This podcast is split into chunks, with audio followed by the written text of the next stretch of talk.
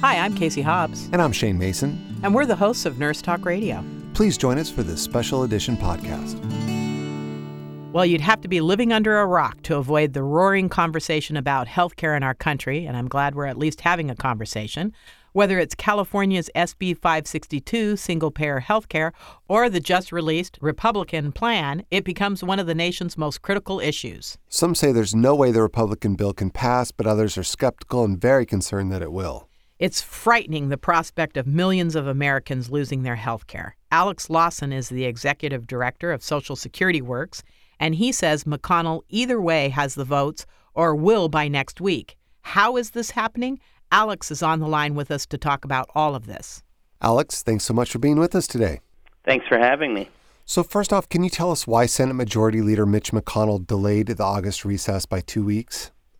Um, there's a few different ideas there. One of them is to get other business done. Uh, the user fee agreement, for example, which is a big one that flies under the radar where the pharmaceutical industry oftentimes uh, makes out um, like bandits. And that's probably going to happen in that time. I think it was also an indication from McConnell that he was serious uh, to twist arms, bully, bribe, do what it takes to get across the finish line with Trump Care. So I think it was also a message to his caucus. Recently, a rare joint statement was released by the American Healthcare Plans and the Blue Cross Blue Shield Association.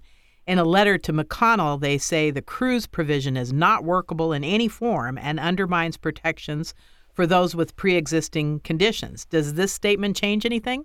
Mm, it's difficult to see. Um, that, you know, a, a lot of time, Monday is going to be a big day. Mm. Uh, tomorrow, a lot a lot has to do with the Sunday shows and um, if there is enough time in the politician and the corporate media brain to actually pay attention to this and give it the uh, amount of focus that it needs when you're talking about one sixth of the economy.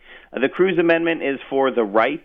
Um, you know, you wonder if it gets knocked out, is Cruz going to go back to a no? Is Lee going to go back to a no?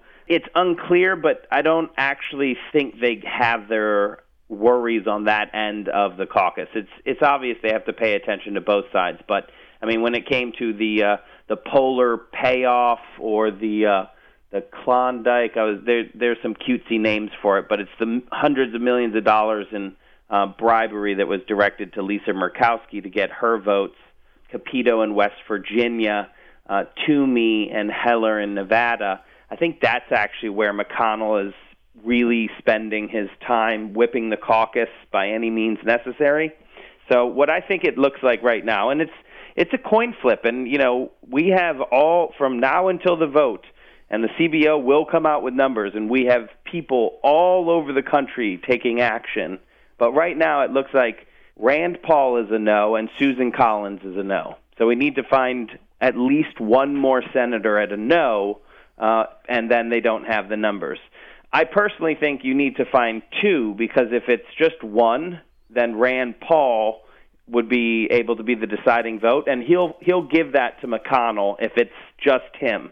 But I think if we find two, what will happen is as soon as we actually get two people on the record, two more saying no, then you'll get six right. more, right? Because then it's not going to happen. So everyone's like, "Oh yeah, yeah, me too, I'm brave." Yeah, yeah, yeah. Um, but at the moment, McConnell will allow Susan Collins and Rand Paul to vote no, right, to show that there's some modicum of independent thought in his caucus. Who do you think's the most likely to flip? Uh, is Murkowski in Alaska? I mean, who should we target? Heller, Murkowski, Capito, I think would be pretend. Uh, Portman uh, is pretend. But uh, Capito in West Virginia, Heller in Nevada, and Murkowski in Alaska are uh, real possibilities to vote no on this. And so, how did this bill change from the first draft to this one? I know it's undergone some revisions, but what have those been? Because it's been kind of hard to keep up. Yeah, I mean, I don't want to be flip about this. The policy details definitely matter, um, and you know you should dig into them. But the main point is it hasn't changed. It's the same piece of garbage that it was when it rolled out. Um, it it's just little things around the edges that are really to buy uh, off different people to make it seem like it's um, it's getting better when it's not. It's mainly getting worse. I mean, it's still uh, tens of millions of people would lose their health insurance. It destroys Medicaid, fundamentally destroys Medicaid, the largest provider of long term care in this country, as well uh, as uh, providing health care to millions of children uh, and millions of others. The thing that upsets me not only will they take health care away from so many Americans, but this is going to cost thousands and thousands of jobs. So when they talk about this in a state like Colorado, we're talking about over 35,000 jobs go instantly when this if this heinous thing passes. How fast does the repeal of Obamacare happen if they're able to pass this thing?